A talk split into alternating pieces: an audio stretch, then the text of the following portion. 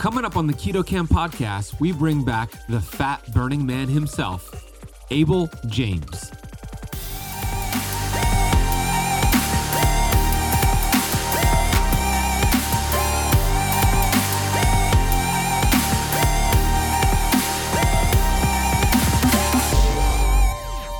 there's a tendency to think whenever you're especially new to a paradigm of eating or living to think that more is better and that going really really hard is going to get you better results and that can be true but generally speaking over time it's more about finding balance and finding a better balance at a better sweet spot for you there are stories of, of grown men just like right before the end of their marathon, weeping, walking in the wrong direction, sitting down, just you know, and much worse, by the way, much much more graphic that I won't get into right now. But I mean, that's something that can actually happen. And our nervous systems are real. Our limits are real.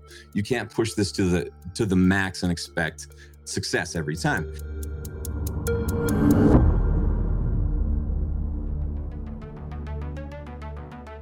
We have access to ancient healing strategies such as ketosis, fasting, and carnivore. And on the Keto Kamp podcast, we are determined to deliver the science to you.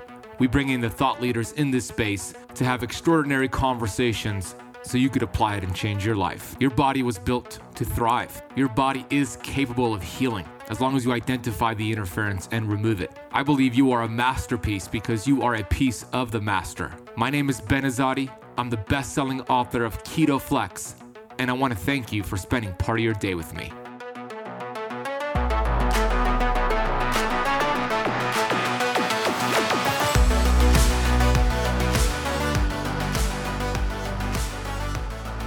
Hey, Keto Kamper, Ben Azadi here, the host of the Keto Kamp podcast. Thank you so much for pressing play today.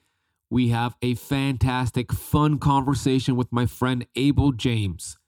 Abel James has been in the health game for many, many years. He has one of the first podcasts that ever released out there in the podcast world, which is called the Fat Burning Man Podcast with a great YouTube channel.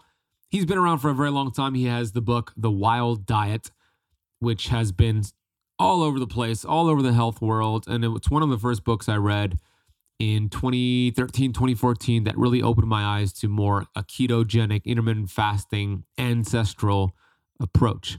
And Abel has been on the Keto Kamp podcast before, episode 106, where he shared his backstory of going from being overweight, obese, to being the fat burning man. And we dove deep into tips for losing weight, the best time for carbs, the benefits of fasted cardio. And we took a deep dive into his book, The Wild Diet. You can listen to that episode after you finish today's brand new episode. We'll drop a link for that down below. Today, we discuss some very interesting topics. One of them is the social media censorship. And I asked Abel right off the bat, why did Instagram delete your account with over 40,000 followers? Very interesting answer. We get into how social media, the social media addiction, mindless scrolling leads to mental health issues and what we can do to use social media as a tool, but not let social media use us and rule our lives. Very difficult to do in this day and age, even for myself. I find myself in the matrix of TikTok sometimes, scrolling on Instagram, sometimes comparing myself to other people. You know, I look at my friends out there like Thomas DeLauer and Dr. Ken Berry, and even people I don't know, like Dr. Berg and other really well known health and keto and intermittent fasting educators. And sometimes I find myself comparing myself to them and comparing where I am with my YouTube channel subscribers and, you know, the amount of likes I get on a post and my Instagram followers. And I look at these individuals who have sometimes three, four, 10x the amount that I have. And um, it's not a winning game to compare yourself to other people. So I'm very aware when I start doing that. And I remind myself, and I hope this helps you, that we're not in competition with anybody. You know, the world class, they create and they collaborate. It's the amateurs who compete. The only person that I'm in competition with, the only person that you're in competition with, is yourself. It's what you did yesterday. The actions you took yesterday, the thoughts you thought yesterday, if you could just tweak that and get a little bit better today and then a little bit better tomorrow, I believe those small tweaks lead to giant peaks. Social media is a double edged sword, and we'll talk about some ways to overcome the negative aspect of social media and use it as an amazing tool to reach more people. We also discuss the importance of your morning routine. And your morning routine is going to be very different according to your highest values and your hobbies and unique needs, but why we want to protect that valuable subconscious mind first thing in the morning. I asked Abel the question, and this is a question he said he has never been asked before, which is impressive because he's been on, I'm sure, thousands of interviews before.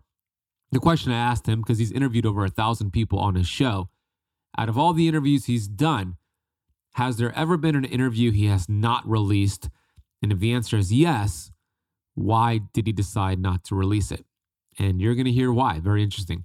We talk about the benefits of feast famine cycling. You know, I'm a big fan of that. We talk a lot about that, as well as my mentor, Dr. Pompa. We call it keto flexing. He talks about the importance of feasting and fasting and how our cells are hardwired to do so. I will bring on Abel in a minute, but I do want to take a minute to get to the Apple Podcast rating and review of the day from Pat P. Nurse from New Jersey. This five star review is titled Best Podcast with Real Education and Information. Ben, thanks for the really terrific podcast. Every episode is packed with great information. You do a great job by making each session educational and informative for all range of knowledge bases. It is very down to earth and inviting. I have listened to other health related podcasts where it's really a conversation between the host and the guest, throwing around facts and terms to make themselves sound smart, but not including the listener. Thank you from Pat P. Pat P, thank you. I'm so glad you listen and the information is relevant to you. And you're right, we have information relevant for those who are scientists or for those who are just getting started with their health journey. We bridge that gap some episodes go really deep into the science, and some give you some really bite sized nuggets. But I always try to do my best to get the research and the explanation from my guest and then reiterate it with an analogy or some sort of way for the average person to understand it. And that's the goal. You know, if the information, the science goes over your head, you're not going to be able to get the information and apply it, right? So we want to make sure we bridge that gap. If you have not left the Keto Kamp podcast a rating or a review yet on Apple Podcast, what are you waiting for? It really helps the show grow. It really helps us change more lives. And it takes a lot of money and energy and resources to get out these two to three episodes a week, which we've been doing. So you could thank us by simply leaving the podcast a rating and review, honest rating and review on whatever platform you're listening to. Quick reminder before I bring on Abel you can download my free seed oil allergy card to use this at restaurants to avoid seed oils at restaurants. It works like a charm. Download it to your phone. Get it for free over at seedoilcard.com or click the link in the podcast notes down below. And then if you haven't joined my upcoming 90 day heavy metals detox program, or you haven't heard about it and want to learn about it, it's a small group I'm taking through a 90 day detox program. It includes supplements, four health coaching calls with me and access to an online portal to flush out heavy metals the right way. Heavy metals are the number one cause of cell inflammation. When we remove it, it upgrades your keto and fasting and carnivore results. So if you want to join, we still have room for a few more people. Head over to ketokampdetox.com or click the link in the podcast notes down below. All right, let's talk with the fat burning man, Abel James. Abel James is a New York Times best-selling author and a modern-day renaissance man. He starred as a celebrity coach on ABC television and has been featured in People's Magazine, Wired, Forbes, Entertainment Tonight, and NPR. As the host of the number one podcast in eight plus countries called Fat Burning Man, Abel has helped millions reclaim their health and perform at their best with cutting edge science, outdoor workouts, and outrageously good food. Here's my friend, the amazing Abel James.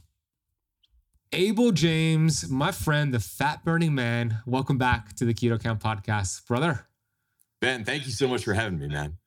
we were having some fun uh, catching up offline, just supporting each other. And uh, you've been a huge inspiration in my life, as I spoke about on the previous episode. So, for those who are new to the podcast, Abel has been on before a couple years ago. It was episode 106, where we talked about his book, The Wild Diet. By the way, Abel, when I went on Amazon and I looked up The Wild Diet, I don't know if this is an intentional thing or an accident or something just weird, but it says the release date for The Wild Diet is January 1st, 1672.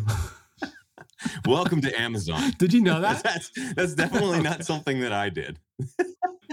I was like, maybe he did it on purpose because you know back he wants to go back to our ancestral times, and that's what they ate. I'm like thinking, so it wasn't a typo by Amazon. Uh, yeah, that's meta in the in the true sense of the word. No, you know it's interesting with Amazon. There, it's just the wild west of listings. I remember when I released the Wild Diet. Within a couple of days, there were all these books that were by like Abel Jones and like Adel James that were all about eating wild, and they're just like make sure that your Cornish game hen gets up to 135 degrees and then eat it and it'll be and I'm like, "Oh my god, how is Amazon allowing any of this nonsense?" But they do. It's just and and not even that, but it's like if you try complaining, there's no one really to complain to, and they're not going to do anything. And it's been something, honestly, we've struggled with as as independent creators with books, with apps, with as you know, putting out uh, videos and that sort of thing. As soon as you have like a really great idea or a structure or something, or especially as soon as you release something, there are all sorts of copycats within a little bit. And uh, I wish the tech platforms were better about that, but that's entertaining to hear that I sound so old, according to Amazon. I mean, that's that's jamming. The year 1672. That's when the book Not came bad. out. Traditional wild diet. uh, so yeah, on that episode, episode 106, if you didn't listen to it or watch it, uh, we'll put a link for it down below. We went into your praying to purpose story, carbon monoxide poisoning. We took a deep dive into the book. And today's going to be a brand new conversation, a fun conversation, an amazing conversation. And here's where we're going to start the conversation. Your 40,000 plus followers on Instagram went poof, it went by, bye bye. What happened to your Instagram account? Why did you get banned and kicked off of Instagram? I don't truly know, but there are a couple of, of hints. There were a couple of threatening emails where, you know, our entire account would be removed or we would lose access or or how however they phrase it. We've gotten a few of these emails over the years from various tech platforms. And this one from Instagram was in reference to uh, a quote image that we put out for every show. We'll put out one or two different quote images, which kind of, you know, just has an interesting quote of some kind or something that will maybe ruffle the feathers. It, it, might be a little bit edgy sometimes, but not too over the line. I mean, you know us. We're, we're it's my wife Allison and I are pretty. We try to keep things family friendly, and even if it is a little edgy, it might just be about questioning things. And so, uh, I had a nurse on the show who uh, it was basically just a direct quote and an image where she said that for-profit medicine doesn't have the best interests of, of people in mind it's, it's killing people essentially the profit-based bent of medicine is a problem and, and, and various ways of saying that in text and in image. And so, anyway, it was just we responded to a false copyright claim and our entire account was pretty much like nuked. It seems like it's still there, but we've not had access to it in, in months now. I don't really expect access back, but at the same time, we've kind of struggled with this for a while as, as independent creators who want to do good in the world knowing that tech platforms are doing the opposite of that is an uncomfortable position to be in. And Instagram in particular is one of the absolute worst for our health, our mental health, our physical health, our idea of what is normal and acceptable, the indoctrination of advertising, some of it kind of pernicious and, and bizarre or just always there. Uh, it's not good for our our mental state, and so not being there for a few months actually feels pretty good. Oddly, although I do really miss being in better touch with people because these days, Instagram, Twitter, Facebook, as much as I wouldn't like them to be, TikTok and the rest are messaging apps. They're they're kind of like your phone book. And so like the amount of people who have probably messaged me thinking that I haven't messaged them back kind of bums me out because I like being there for for people as we all do. Yeah, the way I view social media these days is kind of like a, a necessary evil, right? It's like people are there and we want to get our message to people, but you got to be careful. Uh, this is a very important topic the mental health of social media and, and the impact it has on your mental health because everything that goes into your subconscious mind is accepted as truth. So as you're scrolling mindlessly through your phone, TikTok, whatever it is, whatever negative story is on there, whatever like soft porn, it's essentially like TikTok is like soft porn, whatever. Yeah, um, a lot um, more risque thing is all going into your subconscious mind, which in turn uh, is your behaviors and your lifestyle and your results. So for me, my philosophy is okay, I'm going to delegate as much as I can to my team to distribute things. I might check my messages and all that, but I'm going to use it, not let it use me. So I think that's very important for those listening to understand that. Use it as a tool, but don't let that tool use you. What are some of the other negative impacts of just being addicted to social media? Like, what have you seen in our space with people who are on social media all the time? It's never enough. And it's also been taken to the level that's so superficial that it's difficult to transfer anything that's meaningful in terms of ideas or creativity. Now, that's not 100% true. There are definitely exceptions, and there are some people who do it really well. But having been doing this for more than a decade now with blogging, podcasting, videos, social media, and all these different forms, and also being a musician throughout all of this for many decades, you know, even before that, I've seen TikTok in particular is a great example of how now even the music is following the trends of TikTok where it's all hooks, it's all chorus. There's no verse, there's no kind of like lead up to it, there's no foreplay, it's just right there. And then it's there again, and it's there again, and then it's gone, then it's the next thing. And uh and I don't know how great that that is for our overall creativity and mental health. I know as a musician, it, it leaves people in kind of a a strange space after the past couple years. It's like touring has kind of restarted, music is kind of coming back a little bit, but also radio isn't really a thing, and neither is MTV. Those are, those are long gone, and we don't really have disc jockeys anymore. It's all algorithms and all these just like short, quick hit songs. And that kind of applies to a lot of our media. So if you want to go deep, then one thing that we like doing is going to the older stuff, whether it's books, or listening to old Tom Waits and Johnny Cash records and Blaze Foley and just old school jazz or whatever it is. Do that with whatever you want to learn about, whether it's gardening uh, in the backyard in the uh, you know traditional organic way which isn't new like this stuff has been around for a long time look for the old books uh, look for the old movies about things and fall back in love with the right kinds of media because right now it, it, does seem to be a dark kind of superficial time where more people are anxious and bummed out than ever. So it doesn't seem to be solving our problems right now. Yeah absolutely. It's a great message. Just go back to the old school uh, gardening whatever it is old school music. Hey i want to take a brief minute to share something with you. For many years i used to take fish oil and recommend it and i see a lot of people in the keto space overdoing it with fish oil. There are several reasons why I am not a fan of fish oil and why I stopped recommending it to all of my clients several years ago. Number one, 83% of fish oil is expected to be rancid on the shelf before you even consume it. There was also an experiment done. This study was called the Iowa Screening Experiment. This study showed it took 18 weeks to reverse the negative effect of the incorporation of EPA and DHA from fish oil into the cell membrane. Another study found that fish oil increased the risk of colon cancer in mice. Here's the quote We found that mice developed deadly late stage colon cancer when given high doses of fish oil. More importantly, with the increased inflammation, it only took four weeks for the tumors to develop. Simply put, I stopped taking it, I stopped recommending it. I use a plant based omega from Pureform. This supplement is nitrogen infused, which preserves and protects it. It has the proper balance of omega 6 to omega 3, and most importantly, it gives you the derivatives, the building blocks, they're called parent essential oils, for you to produce your own EPA and DHA. If you want to learn more about Pureform, head over to purelifescience.com. Use the coupon code BEN4, that is B E N, the number 4, at checkout, and you'll get $4 off your capsules of Pureform. We will also drop a link for you down below in the podcast notes. All right, let's go back to this episode. Now, how many interviews have you done in terms of like you being the interviewer? How many interviews have you done in your life? Boy, rough estimate. Well, well over 500, but probably well over a thousand if you kind of add up not just that particular show, the Fat Burning Man podcast, but all the various things. Cause there have been, I know you, you're very busy as well and, and get a lot done. And I really respect what you do. And, and so it adds up over the years. You know, there's the video course here, and there's a couple of documentaries, and then there are all these apps and all these little things that you that you created but never released. Even there, there are so many of those.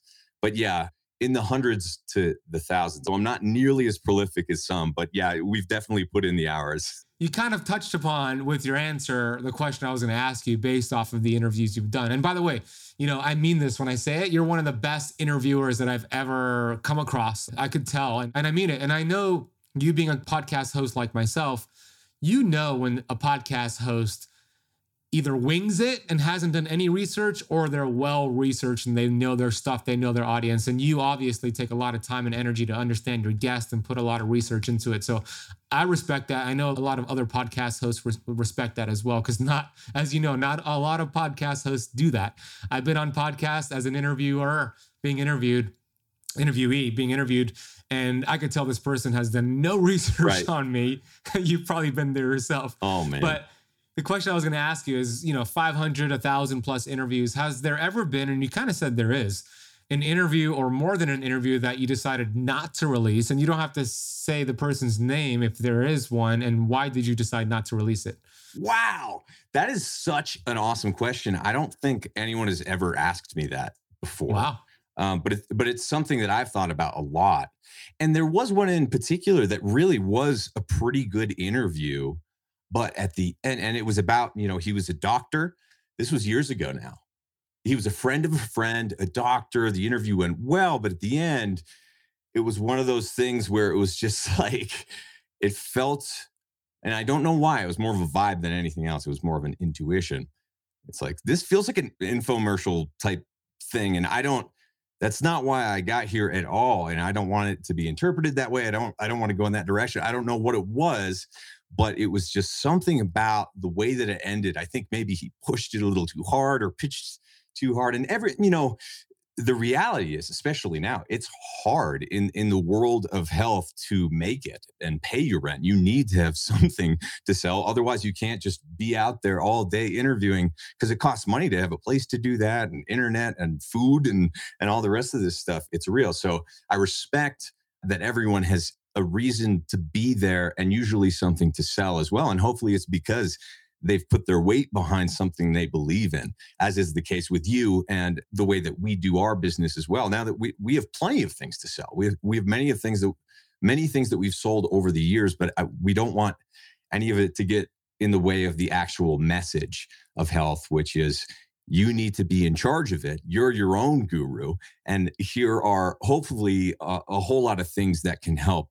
But yeah, that that's what I would say is the biggest kind of like for me. It's not even disagreeing with people on the interview. Uh, you know, over the course of the podcast, I've had so much of that. That's great. I love disagreements. I don't have to fight with them. I think it's great just to, you know, open the world up to multiple types of thinking, multiple perspectives, different ideas about things. That's how we grow. That's how we learn. So, yeah, it's never been like censorship. It's more just like, ah, that guy just started pitching way too hard. Oh, I don't think we can do this one. I don't think. yeah, I get that. That's respectable. oh, and there, there was one other one that I have regrets about.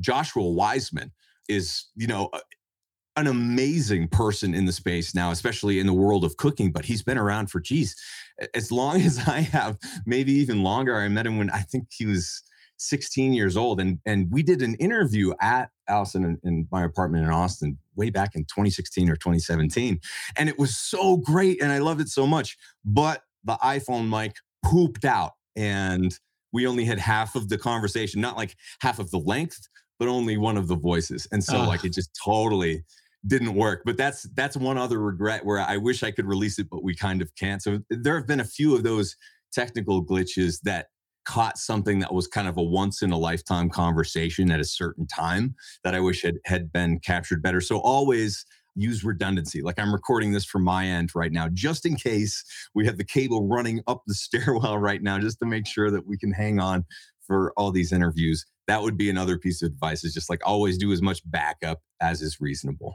That's great advice for anybody who wants to be a podcaster or if you are a podcaster. Me too. I have GarageBand running in the background, getting my audio, and then StreamYard is recording both of our audios. So anything you can do. And then I have my internet Ethernet in, right? So just in case the yep. Wi Fi goes out. So these are the great tips for podcasters. And that's super interesting about the, um, technical difficulties. I've been there with a great podcast and I'm like going back to listen to it. I'm like, oh boy, I can't release this. So half the audio is not there, and you kind of learn from that. But uh, it's it's super yeah. interesting. Thank you for being authentic and sharing that about the one you didn't release. Totally could get that too about being too salesy. Not opposed to selling a product that you love and believe in, but if it's over the top, and you're right, it could take away from the message. So that's respectable.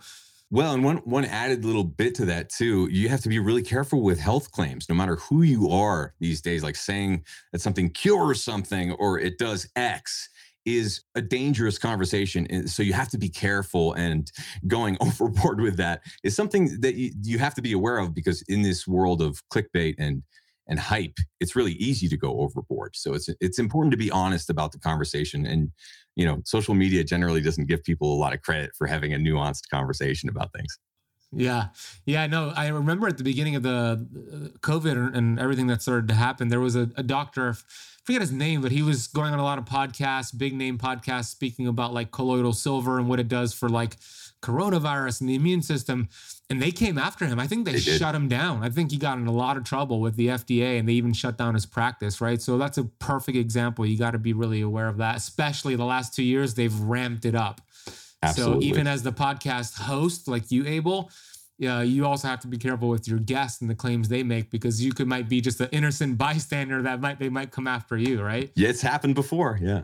Uh, yeah, yeah, exactly. So, uh, anyways, it's very interesting. I think it'll be valuable for those who are aspiring to be a podcaster. I think anybody who wants to grow their brand, their business, their message needs to have a podcast. What do you think about that? If they're up for signing up for a life sentence of content creation yes. If if that's you and you want to be behind the microphone or in front of a camera and you could eventually become comfortable doing so then absolutely i would say especially in this world now where more people than ever have had these sorts of video conference things whether it's skype or zoom or or meeting apps people kind of have have gotten over that hurdle that technical hurdle for the most part where they can show up for you almost no matter who it is because now you can do it with a phone with earbuds and, and, stuff like that. You know 10 years ago when i started this it was a whole different game in terms of the the technical aspects of going about all this. But now the problem isn't so much that uh, uh, there is some technical complexity to the whole operation of course but it's more about just oversaturation. Now there are so many different shows and pieces of content and some of them have started and stopped and some of them uh, you know at some point it seems like there are going to be more channels than listeners or viewers right? And and so i don't think that'll happen forever but that's a great problem to have and a terrible problem to have. We'll we'll all have to work through that but that's something that is an uphill battle for some people where they're just expecting that all of a sudden they'll have all of these listeners because they're uh, you know putting out this show that's an hour long or three hours long and just like joe rogan three and a half hours every single day just like shooting all these out that doesn't mean that you'll necessarily build a following super quickly. So as long as you're comfortable with that and you're focused on building a body of work then i think that's probably the best possible media that that you could create because especially now if you're creating something like a podcast generally it, that stands on its own Whereas if you create a TikTok channel, it's not like you're creating something that you're uploading to a TikTok channel.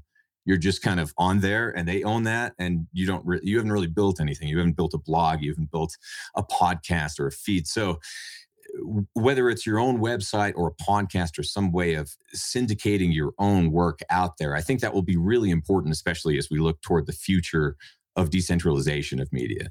Great, great answer. I agree with that. Your podcast has been around for you said ten years now. yeah, that's yeah. You're one of the first in the game. It was like you, Sean Croxton with Underground uh, Wellness. Great uh, show. Yeah, yeah, I love Sean. He, Sean's Sean's actually the person who helped me um, come up with Keto Kamp. He was uh, the oh, no one, kidding. Of, one of the the brainstorming effect of me and Sean Croxton. He was giving me some business coaching, and we came up with Keto Kamp. So I keep in touch with him. And That yeah, so it was cool. you, Sean Croxton. Who else? Maybe Ben Greenfield, Dave Asprey. They might have came after you, but yeah, uh, you're a perfect example of somebody who's committed. And uh, your show is great. So everybody go subscribe to the Fat Burning Man podcast. Uh, your website is fatburningman.com. Let's now discuss more nutrition, intermittent fasting, and, and that aspect of the conversation. So, as you know, uh, I love keto. However, I'm not dogmatic about it. I actually think we should go in and out of ketosis, which is my principle called keto flexing. I know you're a big fan of that as well. So maybe you could share how you apply carb cycling, keto flexing, kind of going in and out of ketosis, and how the audience could apply it to their unique needs as well. Yeah, and and I love your approach, Keto Flex. Also, your book is a is a wonderful overview of of how you can manage that and getting into the specifics of your own life, how to set it up. But uh, there's a tendency to think whenever you're, especially due to kind of a paradigm of eating or living, to think that more is better and that going really, really hard is going to get you better results. And that can be true. But generally speaking, over time, it's more about finding balance and finding a better balance at a better sweet spot for you. And so, in my background, I've been pretty much a recreational runner for almost my entire life. And I competed for a while. I was never, you know, elite levels or anything like that, but I did run far and and pretty fast for a while. And so fuel became a major issue for me because I wanted a good power to weight ratio for running up mountains and for running marathons and things like that. And if you're carrying too much fat, not good. And also, you can bonk. So if you go out and, and you run hard or you bike hard or you swim hard, uh, anyone who's done endurance events knows that you can run out of gas. You can run out of glucose, which is stored in your muscles and your liver. And, and when that happens, it's, you know, there are stories of, of grown men just like right before the end of their marathon, weeping, walking in the wrong direction, sitting down, just, you know, It's not a good worse, feeling. By the way, much, much more graphic that I won't get into right now. But I mean, that's something that can actually happen. And our nervous systems are real. Our limits are real. You can't push this to the to the max and expect success every time. So finding that balance for me at the beginning meant uh, in pursuit of performance, sucking on sugar packs of goo that were caffeinated and delicious and chocolate, or you know those stinger packets of honey, and uh, all the rest of this stuff to get through races. And after a while, I realized that I didn't necessarily have to do that. And the way that I got there pretty much was through fasting. It was the nutritional inroads to kind of changing the way that I was fueling for training. And when I realized that I could go longer without food, and specifically that I could basically make my glucose and glycogen last for longer, I could get away with doing extreme amounts of exercise, even at a pretty high level of, of cardiovascular output without major detrimental effects of underfueling. Like that was something that I was really interested in because it's a pain in the butt to have to eat all the time. It's really expensive. You got to clean, you have to worry about fueling in a different way. So, anyway, many people, when they get into uh, ketosis, the state of ketosis, get there by going, say, less than 20 grams of carbs a day. So, kind of flexing that muscle, so to speak, like engaging that gear. I think of it as another gear, right? When you can train up that gear and then build some capacity there, hopefully with with exercise in it, or at least going throughout the day and, and, and doing your own thing without having to fuel, building that fat burning mechanism, uh, so to speak. That's an incredible thing for most people to do. And then once you've done that, building muscle or increasing your endurance or output of exercise or just even you know due to stress levels of your own life sometimes you're you're running a little hotter. Being able to eat more and being able to refuel that glycogen and also have that metabolic flexibility to hit the other gear the rocket fuel of sugar is also great in its own way at its own time. If you want to build muscle, then insulin is not your enemy and neither is glucose for the most part. They they can be extremely useful and if you sacrifice them completely, uh, you could do so for the sake of simplicity and you might get some great results, but for most people they're pretty temporary and whether you like it or not you're going to swing back at, into eating more carbs for one reason or, or another, especially looking at food scarcity and food storage and the amount of money that food costs now proteins versus fats versus carbs being able to store some carbs on the shelf and, and know how to prepare them and turn them into resistant starch say as opposed to something that's totally high glycemic is really important. So i would encourage people to learn the skills of how to use and store all the different macronutrients, including carbs. And doing those re- refuels, everyone has to do it in, in kind of their own way. But I know that I feel a heck of a lot better. My wife does as well. And most people we've worked with when you get some refuels and you have some amount of flexibility. But you have to be honest with yourself. You can't just like go straight back into eating 350 grams of carbs, processed carbs a day, you know, as is in the standard American diet and expect that you'll still get great results. So you, once again, it's all about finding that balance. It's a great. Uh, I love your explanation of it. It's a great explanation. I love the analogy of the different gears. And you know, 88% of Americans, at least according to uh, a study from the University of North Carolina, Chapel Hill in 2018, they found that 88% of Americans are metabolically inflexible, metabolically unhealthy. They're sugar burners, carb burners, and they would really benefit from getting from that away from that one gear of just sugar burning to switching over to being a fat burning uh, machine, no pun intended, a fat burning man or woman. And then the opposite is also true and it's also problematic. If you're in ketosis for a very long time, you're only using that one gear and then you become metabolically rigid and inflexible in a different way. So we're not designed that way. We're designed to kind of go back and forth and have specific times to hit the sugar burning gear but then be a fat burner and kind of go back and forth. And to your point, when you do it around exercise and do it when you're metabolically flexible, that is the goal. The goal is not to be dogmatic in a keto person or a vegan person for the rest of your life. The goal is to be metabolically fit and achieve metabolic freedom. So great explanation. Anything you want to add to that, Abel? I, I think that sums it up really well. And, and once again, you need to be the one who builds your own compass, right? This will always be changing a little bit. The ultimate truths will never change. There are some of those, the great principles, but also there is a lot that will change and, and your own body and goals will change over time. So it's important to make sure that you are willing to adapt to those and, and be somewhat proactive about those over the course of your life.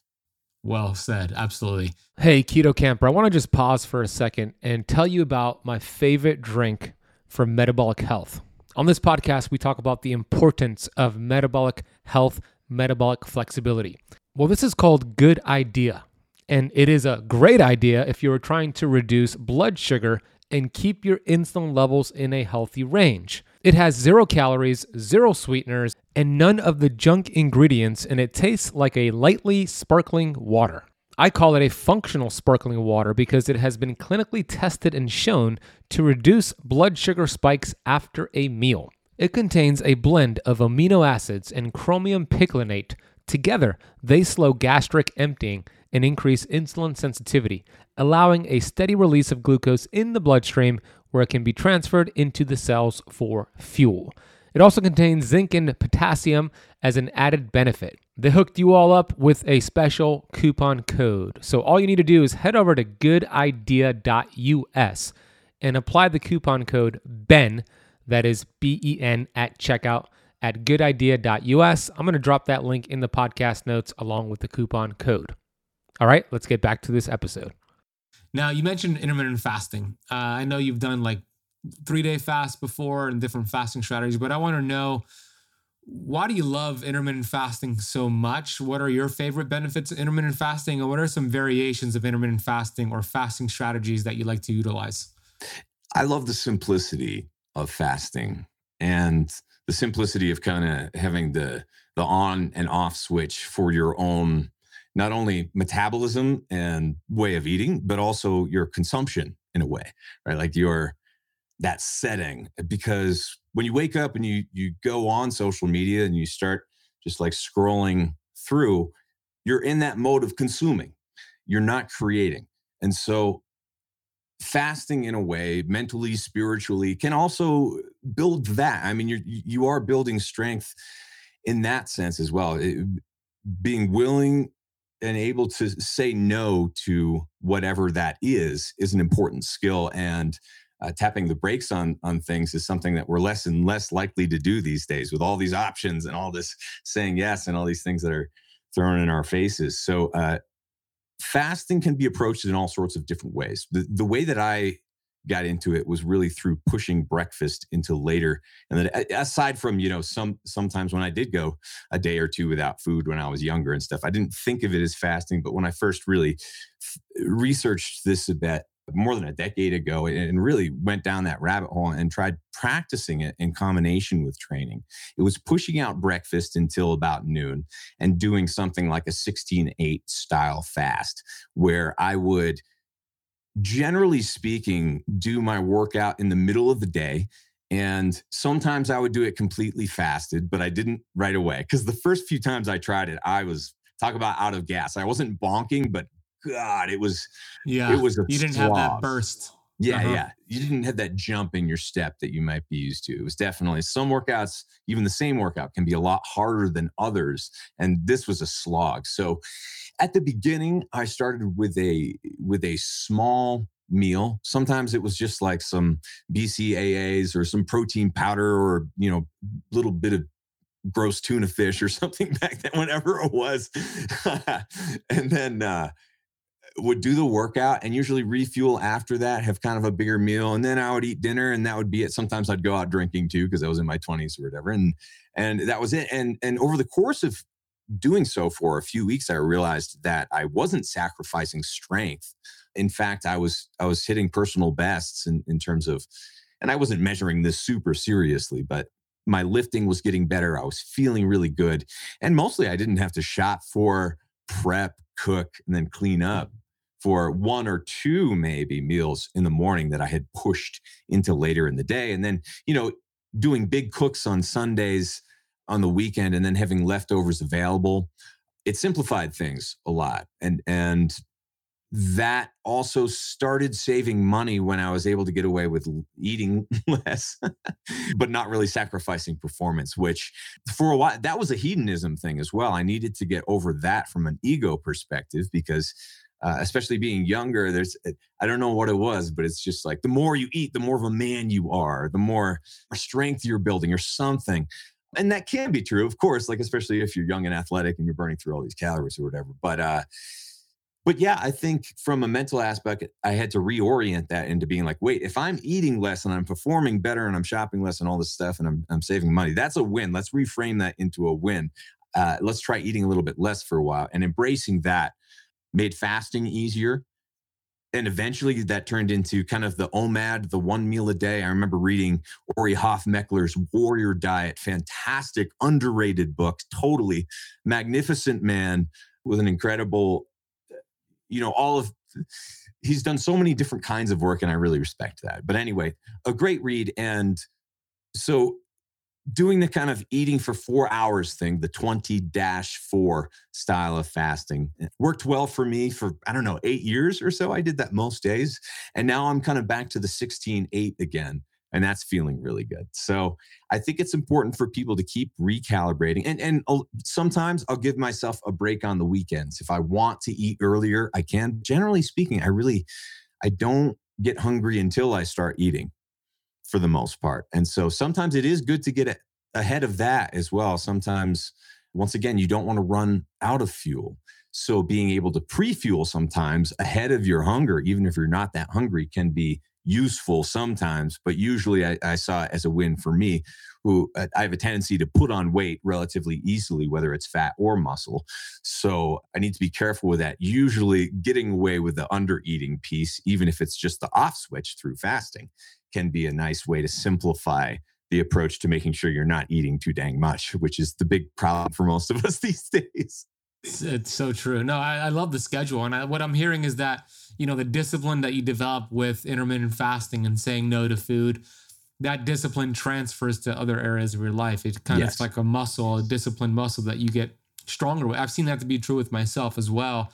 And I love how you're very flexible with your fasting approach and it follows the you know the principle of feast famine cycling intermittent fasting is not necessarily about eating less it's about eating less often and to your point, way back in the beginning of the conversation, you said just because something is good, doing it more doesn't make it better. Right. Fasting is something I see people overdo, and I was guilty of it myself. It's like sure. I feel really good when I'm fasted. Let me keep doing OMAD. Let me keep doing 24 hours, and then too much fasting is not good. So I love that you have some weekends where you don't fast. You go either 20 4 to 16 8 but you're following the principles of life, which is feast, famine, cycling, which you talk about in the wild diet. But why is it it's so important to feast? And when I say feast, I don't mean eat bad food, but to feast. Why is it important to feast just as important it is to fast, Abel? The, the first time I ran a major marathon, it was something where I didn't know exactly what I was doing and I did not refuel properly. And I got pretty much the flu for like three days, maybe even a, a week after that. I got quite ill. And that happened to me a few times when I didn't properly refuel. And, and specifically, what that meant was going too hard on the glycogen. I thought I had, oh, I just ran 30 miles or whatever. I've got to refuel all of this glycogen all at once. But that suppresses your immune system. You have to find a way how to balance that correctly. So the feasting, I mean, it's it's important what we put in our bodies and whether it's nutrient dense or not or how processed it is this stuff does matter. And so like just because you are fasting that can be a tool. It can be uh, great and really useful and create wonderful results for a lot of people. But what you're eating also matters. What you're not eating matters so much but what you are eating also can result in massive deficiencies or in relative abundance of, of multiple nutrients, various nutrients, a diversity of foods, and also you're getting a, a mental stimulation and, and some level of entertainment out of all of the various spices and smells and experiences. I mean, you live in Miami. I love going to Florida. My folks live in St. Augustine. It's just every time it's just a buffet of smells and experiences and a feast for the senses. And so that's that's a very important part of being human. And you know just the idea that all of these totally ripped models with six packs and perfect bodies are eating micro microwave dinners with chicken and broccoli every night. Like it doesn't have to be that way. It can be more luxurious and abundant and fun and entertaining. And, and anyway that's that's the way that we like to do this. You can approach health from a way that's that's creative and fun and that's how many chefs do it and and how many you know my dad was a short order cook to pay the bills for a while and i learned so much from just you know watching people create things out of nothing so falling back in love with food and the, the creative aspect of feasting and entertaining for other people is a wonderful, luxurious event, so much better than social media could ever be. But sharing this experience with other people is something that we're all meant to do as humans. And, you know, for the most part, when you do fall back in love with feasting, hopefully you can look at cooking again.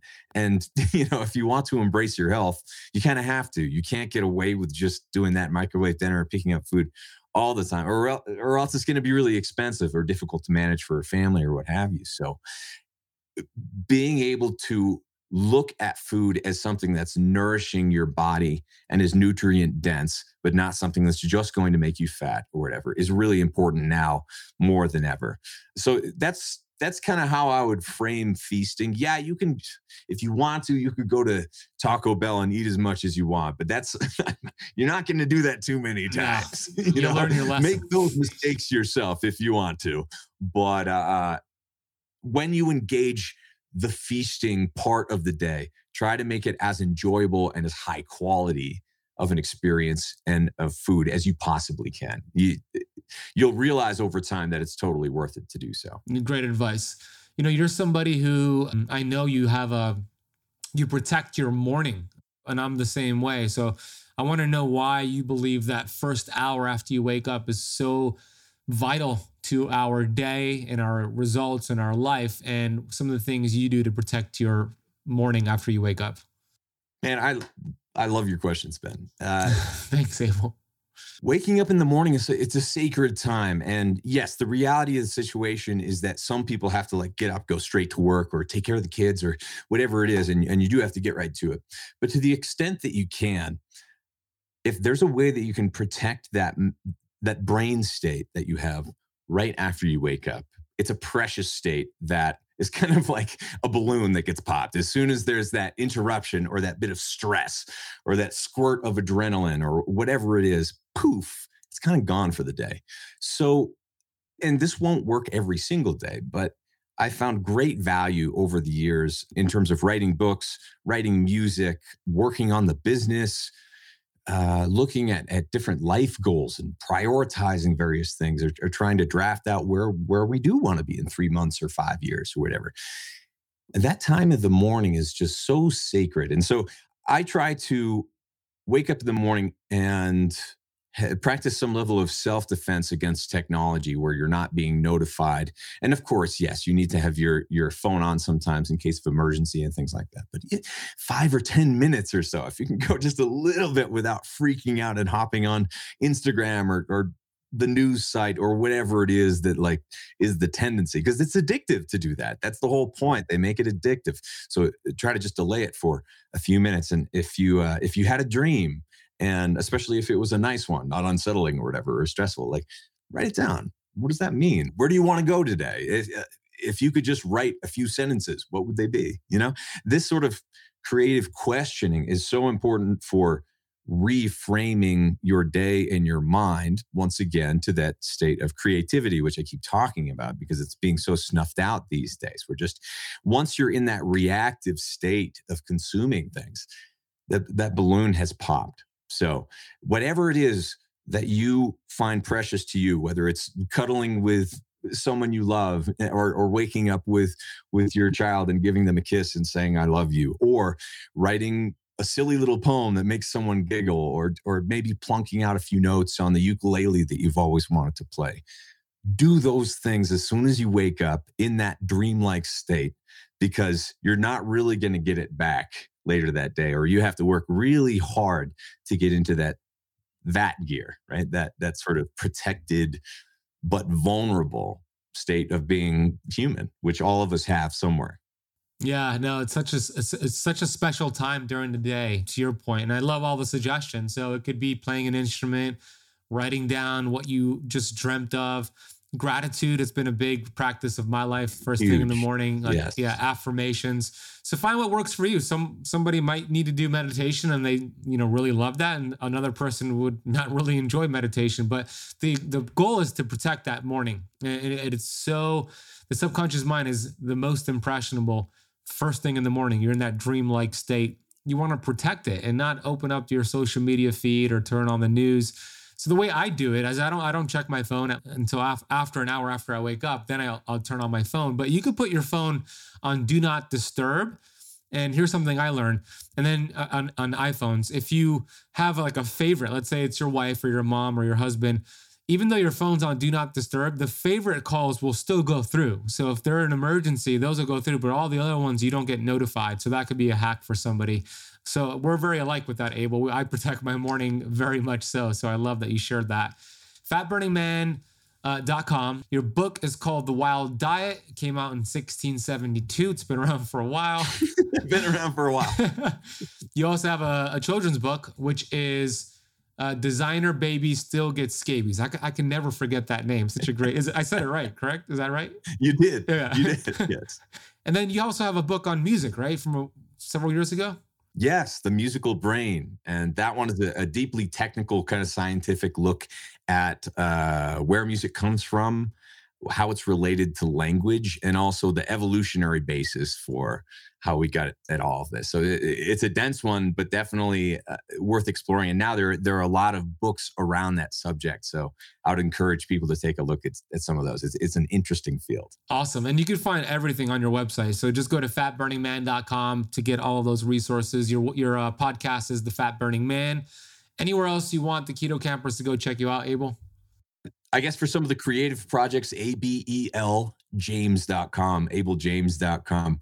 And uh, yeah, hit me up. It's uh, sometimes hard to find me through so- social media, but you'll get to us eventually if you want to collaborate or you have great ideas about where to take this world next. We need more good people like Ben out there in the world, and we appreciate you listening and being part of our tribe, so to speak. So it's it's it's especially I, i'm going to ask you on the interview on my show very soon about where you see the media landscape going over the next few years because i don't think it'll look like it did in the rearview mirror but i'm excited to have people like you out there and the listeners who are really in this for the right reasons so there are a lot of reasons to be optimistic yeah no i love that mindset I do have one more question for you before we wrap it up. And by the way, everybody who's listening and watching, we're going to put all of the links, all of the show notes, everything mentioned can be found down below. We make it very easy for you. Um, so go check out Abel's social media, his YouTube. Just don't look for him on Instagram because that's yeah, don't look for me there. Uh, last question: Vitamin G, which is gratitude, the strongest vitamin in the world. What are you grateful for today? What do you have vitamin G for today? Oh, the wind is blowing right now, and there like there's a different front coming through, and the air is kind of cooling down. It's been really hot, and uh, I'm so grateful for being connected to all of that, and the fact that things change and it's all a bit impermanent. And so that's that's a reason to be grateful for everything. But to your point, that's that's definitely something that I try to work into every day, whether it's writing it down in a journal, something or a few things that I'm grateful for, or doing it during a meditation. That has been a huge part of my daily routine and our families for many mm. years now, and it's probably the best bang for your spiritual buck, so to speak. I love that. Yeah, it sure is. Um, uh, Abel, I'm grateful for you, man. I'm, you've been a huge inspiration. Likewise to me, even before I knew you, you've been a huge inspiration. I read your book, as you know, several years ago. I got it all highlighted and took a lot of notes. so and cool. Then, yeah, and then we became friends, and I uh, just admire what you're doing. I'll be on your podcast tomorrow, so round two on my on your show. This is round two on my show, and just keep showing up. Grateful for you. Thank you for the conversation today. Everybody, go follow Abel. And I look forward to round three already, brother. Thank you for coming on today. Likewise. Thank you so much, Ben. I hope you enjoyed that fun, entertaining conversation with Abel. You gotta love that man. Go subscribe to his podcast, The Fat Burning Man. Go check out his website, which we'll drop links for down below. Go get his book, The Wild Diet, which released in 19 in 1672. Just kidding. we'll put his social media and everything can be found in the podcast notes down below. If you want to watch the video interview of the podcast you just listened to, head to our YouTube channel, which is youtube.com slash Keto Kamp all of our podcast episodes can be found in video format on our YouTube channel. We'll drop a link for that down below as well. I want to thank you so much for listening to the entire episode of the Keto Kamp podcast and spending part of your day with Abel and myself. Hope you have an incredible rest of your day. Love you, appreciate you, and I'll see you on the next episode.